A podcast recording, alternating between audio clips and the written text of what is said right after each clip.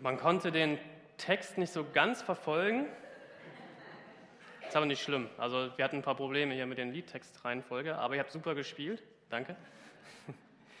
Tochter Zion, darum geht es heute in dieser Predigt. Es ist nicht schlimm, dass ihr vielleicht nicht ganz auf den Text achten konntet und auch wenn ihr diese Predigt jetzt gerade im Internet hört, es macht nichts, dass ihr jetzt gerade nicht wisst, äh, um welchen Text äh, Tochter Zion eigentlich wirklich geht, weil ich diese Texte alle nochmal vorlesen werde. Also zum größten Teil, die, die wichtig sind für diese Predigt, werde ich nochmal zitieren. Deswegen könnt ihr euch ganz auf die Worte, die ich jetzt sage, konzentrieren. Also denkt nicht mehr über den Text nach. Tochter Zion. Doch, denkt darüber nach, wenn ich jetzt darüber spreche. Wir haben das gerade gesungen und ähm, ich habe mir dieses Lied sehr oft durchgelesen zu Hause. Ich habe noch so ein altes Liederbuch ähm, und da steht dieser Text drin. Und ich fand es sehr spannend, über dieses Lied nachzudenken.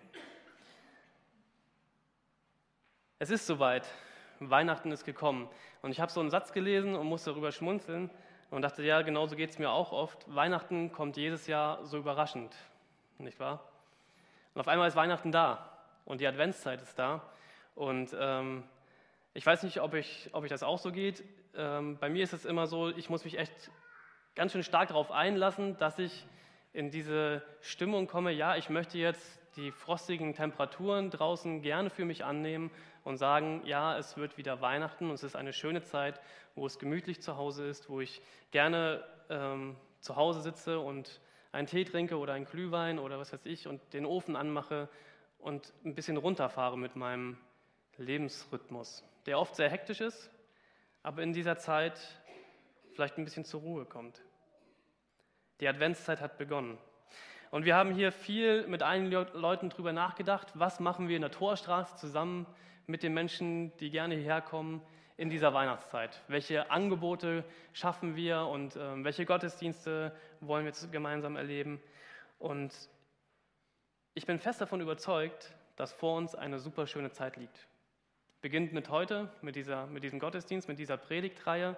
Und ähm, einige von euch haben vielleicht schon diese Karten draußen, Advent in der Torstraße, Advent und Weihnachten in der Torstraße. Die liegen unten auch nochmal auf diesem Schriftenständer, beziehungsweise sind auch im Internet zu finden. Nutzt diese Adventszeit, um uns zu besuchen hier in dieser Kirche, um an diesen Veranstaltungen teilzunehmen, Kinderadvent ähm, mit uns zu feiern, aber auch den Weihnachtsbaum zu schmücken und ein Konzert zu genießen. Ich freue mich drauf und ich möchte mich ganz bewusst darauf einlassen. Und als ich über diese Predigt nachdachte, dachte ich auch, also es hört sich immer so schön an, wir predigen jetzt über vier Adventslieder am, am Sonntagmorgen. Und als ich mir über dieses erste Adventslied nachgedacht habe, dachte ich eigentlich so, was haben wir uns eigentlich dabei gedacht? Und ich habe das gestern jemandem erzählt und ähm, diejenige meinte dann so als Feedback, ja Marc, da hast du dich selbst reingeritten. Da musst du jetzt durch, durch dieses Lied, weil ich gemerkt habe, was es doch gar nicht so einfach ist, aus so einem Text, der so alt ist, etwas zu finden, was, was mir heutzutage vielleicht auch noch was zu sagen hat in meinem Alltag, in meinem Leben. Was haben wir uns dabei gedacht? Und ich habe gedacht, ja, es geht wie immer eigentlich um die Geschichte unter der Oberfläche. Um das, was unter einer Oberfläche vielleicht verborgen ist, in unserem Inneren, aber auch im Inneren von so einem Text. Eine tiefere Bedeutung, ein tieferer Sinn. Und ich finde, das passt hervorragend zur Advents- und Weihnachtszeit. Eine Geschichte unter der Oberfläche. Gestern war ich zum ersten Mal in diesem Jahr auf dem Weihnachtsmarkt. Ich habe es geschafft. Kann ich einen Haken dran machen? Ich muss nicht mehr. Ich war da. Weihnachtsmarkt an der Apostelkirche hier in der Lappenbergsallee kann ich nur empfehlen für jemand, der ähm, einen besonderen Weihnachtsmarkt erleben möchte. Ich mache ein bisschen Werbung. Ist auch für Kinder geeignet. Sehr gemütlich, sehr ruhig, ähm, sehr schön. Und ich war gestern Abend da und ich stand da so an einer Ecke. Meine Kinder haben gerade gespielt auf so, einem, auf so, einer kleinen Rutschbahn, die da aufgebaut ist. Und ich habe mich so umgeblickt und es war total schön. Es war eine sehr, sehr schöne Atmosphäre. Keine äh, dröhnende Weihnachtsmusik, gegen die ich nichts habe, aber in dem Moment dachte ich, das ist auch mal schön, einfach ruhig äh, zu sein. Ein paar nette Buden, die da aufgebaut sind.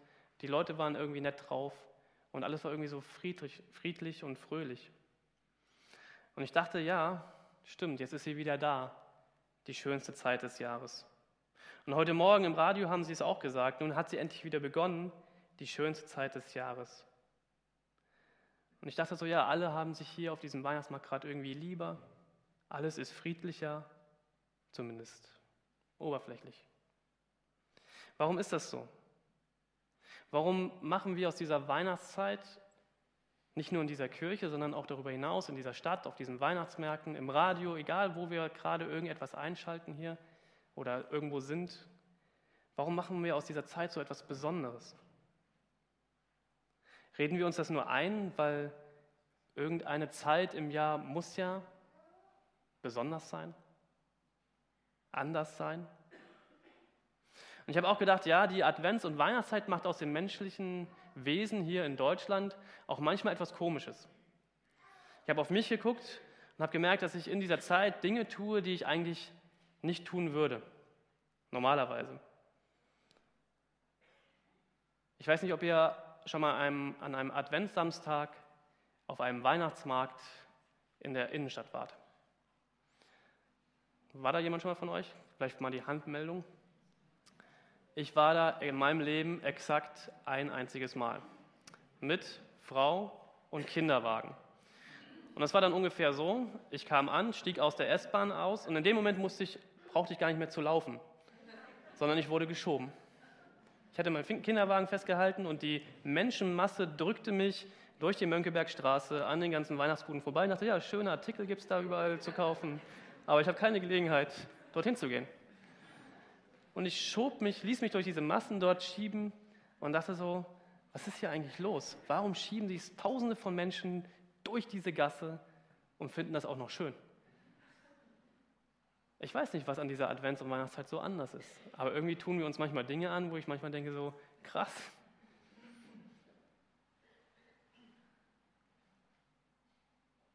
Ich habe noch ein paar Sachen mehr aufgeschrieben, die ich so mache, am Weihnachten, die ich normalerweise nicht machen würde. Ich gehe in Parfümerien, lasse ich einfach mal so stehen. Vielleicht habt ihr auch so Dinge, wo ihr sagt, ja, das ist für mich, wir hatten das eben schon so ein bisschen ernsthaft, ja, was ist für mich bedeutsam an der Advents- und Weihnachtszeit, was verbinde ich damit? Aber vielleicht denkt ihr auch gerade an Sachen, die ihr macht, wo ihr sagt, nee, eigentlich, eigentlich wollte ich da schon immer mal Nein zu sagen, weil ich das eigentlich gar nicht machen will. Aber ich mache es doch trotzdem jedes Jahr wieder.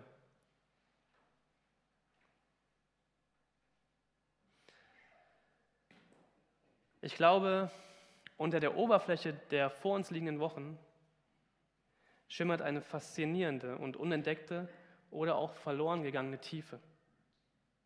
Und in dieser Tiefe, in dieser Advents- und Weihnachtszeit, da liegen Sehnsüchte, neue Perspektiven, ein erfülltes Leben. Und genau diese Tiefe wollen wir hier gemeinsam mit euch entdecken. In all dem, was wir hier zusammen machen. Wir werden hier auch zusammen Weihnachten feiern. Wir werden Lieder singen. Wir werden Dinge tun, die wir sonst nie tun würden. Wir werden einen großen Baum hier aufstellen und ihn schmücken. Und wir werden zusammen Zeit verbringen. Und ich wünsche euch und uns, dass wir dieser Weihnachtszeit 2014 eine besondere Chance geben, dass sie uns anstecken lässt, dass wir uns anstecken lassen von dieser bedeutsamen Tiefe, die hinter Weihnachten steckt. Kommen wir zur Tochter Zion.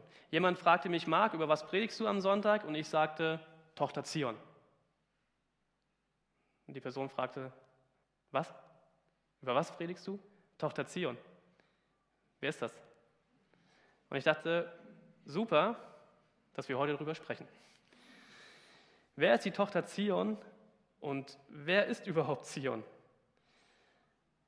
Tochter Zion, dieses eine Lied. Und ich teile diese Predigt mal in zwei Teile. Der erste Teil ist, was bedeutet dieser Text und wie und warum ist er entstanden? Und der zweite Teil ist genau diese Herausforderung. Was hat er mir heute eigentlich noch zu sagen? Hat er mir heute noch was zu sagen? Als Einleitung vom ersten Teil habe ich ein bisschen nachgeforscht und habe herausgefunden, wie dieses Lied entstanden ist. War gar nicht so schwierig. Ähm, das in Deutschland als Adventslied bekannte Stück Tochter Zion, Freue dich, basiert auf einem von Friedrich Heinrich Ranke umtexteten Chorsatz aus Georg Friedrich Händels Oratorien Judas Makkabäus und Joshua. Klang jetzt ganz schön holprig. Genauso habe ich es auch verstanden. Also es ist ein altes Lied, ja, was auf einem alten Chorsatz basiert von Händel und ein, äh, Friedrich Heinrich Ranke hat einen Text darauf geschrieben. Und das Adventslied Tochter Zion, freue dich entstand in seiner jetzigen Form um 1820 in Erlangen. Ich erzähle diese ganzen Details, weil ich gleich zu einem Punkt komme, den wir alle super finden. Und als dieser Theologe Friedrich Heinrich Ranke einen Text aus Sacharja 9, Vers 9, den zitiere ich gleich auch noch, auf diesen Chorsatz von Georg Friedrich Händel legte und zwei weitere Strophen beifügte, die das kommende Friedensreich von Jesus Christus besingen, da entstand dieses Lied Tochter Zion in all seinen Strophen. Und das wichtigste Detail, was ich herausgefunden habe, dieser Ranke, also der diesen Text verfasst hat, entwarf es für den musikalischen Salon von Karl Georg von Rauma und dessen Schwägerin Luise Reichardt veröffentlichte das Lied 1826 in ihrer in Hamburg herausgegebenen Sammlung. Dieses Lied wurde in Hamburg veröffentlicht. Ist das nicht schön? Ja, ich erlebe eine tosende Freude, aber ich fand es schön, den Stadtnamen Hamburg da nochmal zu lesen. Genau, und über diese Publikation von dieser Schwägerin gelangt das Lied in die Schulliedersammlung und wurde populär. Also so hat sich das dann verbreitet. Und so singen wir das auch noch heute, traditionell in unserer Advents- und Weihnachtszeit. In dem in der ersten Strophe zitierten Sacharja-Text wird die Person Zion angerufen, beziehungsweise aufgerufen, sich darüber zu freuen, dass der in der folgenden Strophe umjubelte Davids Sohn zu ihr kommt. Was ist Zion? Zion war der Name eines Hügels in Jerusalem, den David, der König David, in einer Geschichte im Alten Testament mal erobert hatte. Und Tochter Zion, das ist ein Titel für Gottes heilige Stadt, Jerusalem, und für sein Volk. Und Zion ist seit dem Neuen Testament, also seitdem diese Geschichte mit Jesus Christus begonnen hat und all das darüber hinaus, also für die Kirche von heute, ein Synonym für alle Gläubigen. Also Zion, Tochter Zion ist ein Begriff für all die Menschen, die an Jesus Christus und an Gott glauben. Das ist Zion. Und wenn ein Liedtext Tochter Zion sagt, dann meint er alle Gläubigen. Und Davids Sohn, es geht genau um diesen König, der diesen Hügel Zion erobert hat, diese Stadt erobert hat. Davids Sohn ist ein Begriff für den Nachkomme von David. Und das ist Jesus Christus. Könnt ihr nachlesen in dem Matthäusevangelium am Anfang, den Stammbaum. Und der zitierte Text, aus dem sich, ähm, auf den sich dieser Ranke beruft, ist ein ganz alter Text aus einem alten prophetischen Buch im Alten Testament. Und dieses Buch heißt Sacharja, dieser Prophet hieß Sacharja und der Text steht in dem neunten Kapitel von diesem Buch und der Vers 9. Ich lese diesen Text mal vor. Und dort steht, du Tochter Zion, freue dich sehr. Und du, Tochter Jerusalem, jauchze. Siehe, dein König kommt zu dir, ein Gerechter und ein Helfer, arm und reitet auf einem Esel, auf einem Füllen der Eselin. Also wir versuchen das mal in einen gewissen Kontext zu rücken. Dieser Sacharja wusste noch nichts von Weihnachten, er wusste nichts von einer Adventszeit, er wusste nichts von einer Kirche, die entsteht und er wusste auch nichts von Jesus Christus. Und er hatte dieses Bild, diese Prophetie von einem König, der zu Zion kommt und auf einem Esel reitet. Und dieser Text ist ganz alt. Und es gibt einen Paralleltext dazu aus dem Neuen Testament. Diese alte Prophezeiung von diesem Sacharja erfüllt sich nämlich und wird in einem sehr schönen Text im Neuen Testament bestätigt. Und diesen Text lese ich uns auch mal vor, weil er super zu dieser Advents- und Weihnachtszeit auch passt. Und dieser Text steht in Matthäus 21, Neues Testament, Matthäus 21, die Verse 1 bis 9. Der Kontext von dieser Geschichte ist, die ich jetzt vorlese, Jesus Christus war mit seinen Jüngern auf dem Weg nach Jerusalem. Jesus, Davids Sohn, auf dem Weg nach Jerusalem, Zion. Und dort steht in Matthäus 21, als sie nun in die Nähe von Jerusalem kamen, nach Bethphage an den Ölberg, sandte Jesus zwei Jünger voraus und sprach zu ihnen, geht in das Dorf, das vor euch liegt, und gleich werdet ihr eine Eselin angebunden finden und ein Füllen bei ihr. Bindet sie los und führt sie zu mir. Und wenn euch jemand etwas sagen wird, so sprecht, der Herr bedarf ihrer. Sogleich wird er sie euch überlassen. Das geschah aber, damit erfüllt würde, was gesagt ist durch den Propheten, der da spricht in Sacharja 9, Vers 9. Sagt der Tochter Zion, siehe, dein König kommt zu dir, sanftmütig und reitet auf einem Esel und auf einem Füllen, dem Jungen eines Lasttiers. Die Jünger gingen hin und taten, wie ihnen Jesus befohlen hatte, und brachten die Eselin und das Füllen und legte ihre Kleider darauf, und er setzte sich darauf. Aber eine sehr große Menge breitete ihre Kleider auf dem Weg, andere hieben Zweige von den Bäumen und streuten sie auf den Weg. Die Menge aber, die ihm voranging und nachfolgte, schrie, Hosianna, dem Sohn Davids, gelobt sei der, der da kommt in dem Namen des Herrn, Hosianna in der Höhe.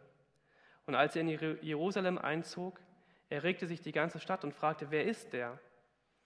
Die Menge aber sprach, das ist Jesus, der Prophet aus Nazareth in Galiläa.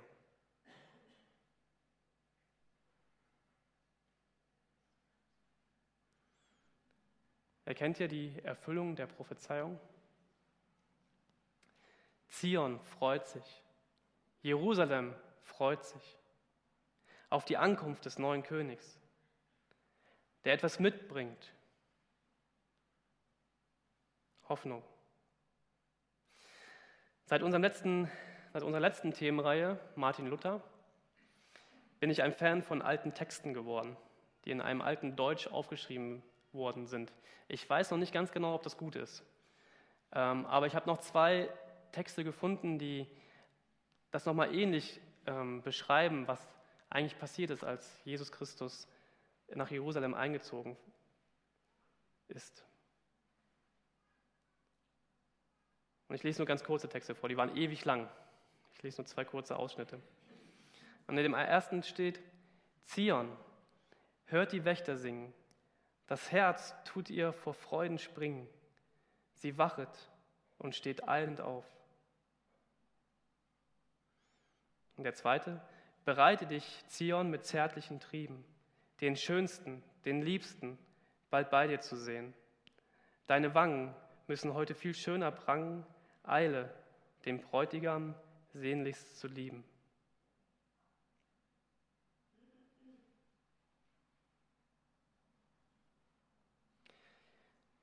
Ich lese aus diesen Texten und aus diesem Lied Tochter Zion eine ganz, ganz große, einen ganz, ganz großen Wunsch heraus.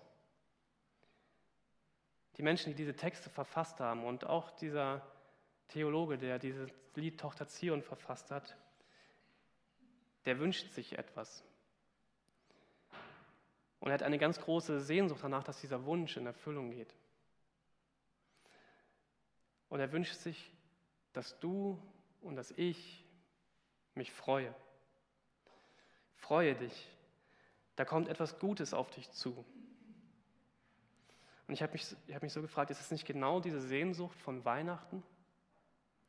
Ich will mich freuen, weil da etwas Gutes kommt, weil ich auf etwas Gutes hoffe, etwas Gutes erwarte für mein Leben. Ich möchte doch etwas Schönes erleben und haben und sein. Und ich hoffe darauf, dass es endlich da ist und passiert. Und wie oft wurde diese Vorfreude und dieses Hoffen schon enttäuscht? Von anderen, und von mir selbst. Wir feiern jedes Jahr Weihnachten.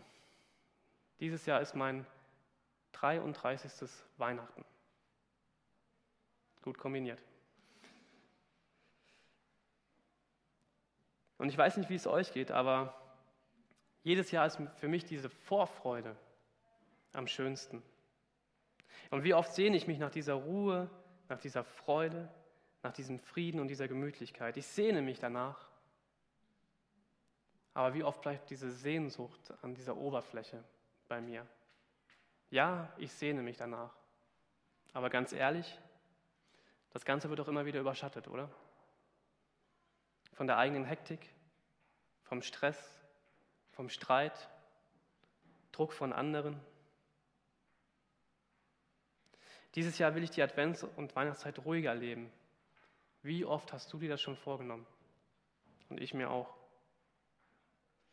Und nochmal die Frage vom Anfang. Viele sagen, die Advents- und Weihnachtszeit ist die schönste Zeit des Jahres. Aber warum eigentlich?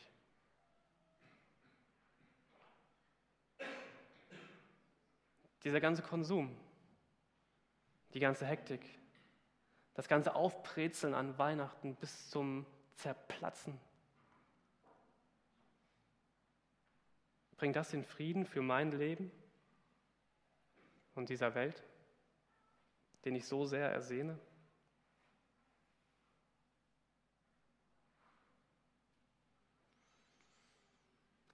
Jesus bietet mir eine Alternative dazu an, ganz sanft.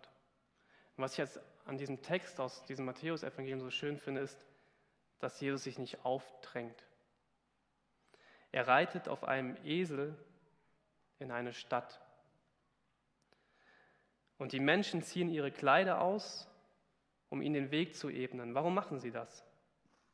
Vielleicht haben sie erahnt, wer und was Jesus ist. Und sie waren bereit, ihr letztes Hemd dafür zu geben, dass sie Anteil an dieser Hoffnung bekommen würden, die Jesus Christus ausstrahlt.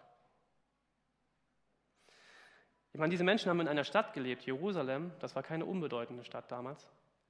Die, haben das, die waren es gewohnt, dass wenn ein König oder Kaiser in diese Stadt Jerusalem einzieht, dass er diese Stadt geschmückt wird bis zum Zerplatzen. Sie haben ihre besten Kleider angezogen, sie haben sich rausgeputzt ohne Ende. Da waren Bläser, da waren Chöre, da waren, ich weiß nicht was, eine Riesenprozession, wenn ein Kaiser oder ein König nach Jerusalem einzog.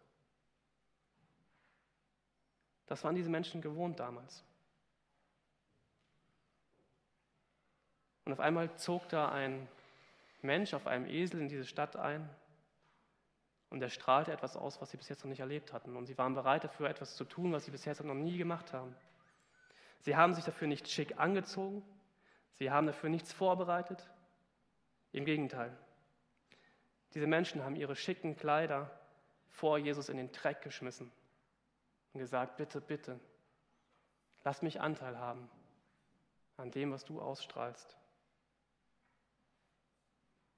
Und ich glaube, der wahre Schatz von Weihnachten liegt genau darin verborgen, dass ich verstehe, was Jesus mir eigentlich in mein Leben mitbringen möchte. Nämlich genau das, wonach sich viele sehen.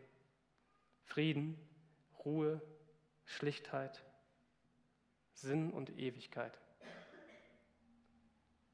Und die Hoffnung darauf. Und wenn ich verstehe, was das für mein Leben bedeutet, wenn ich das endlich mal verstehe, dann ist das wirklich eine schöne Zeit. Nicht nur die schönste Zeit des Jahres, sondern die schönste Zeit meines Lebens. Wie schaffe ich es jetzt? Der, der seit Jahren probiert, eine ruhige und besinnliche Adventszeit zu erleben. Wie schaffe ich es in diesem Jahr? Endlich. Zwei Dinge. Wenn du es probieren willst, wirklich. Verzichte vier Wochen Sag nein. Und ich fand's, Jürgen und ich haben das eben nicht abgesprochen. Er hat es auch schon gesagt. Sag nein. Zu Konsum. Zu Sachen, die du eigentlich gar nicht machen willst.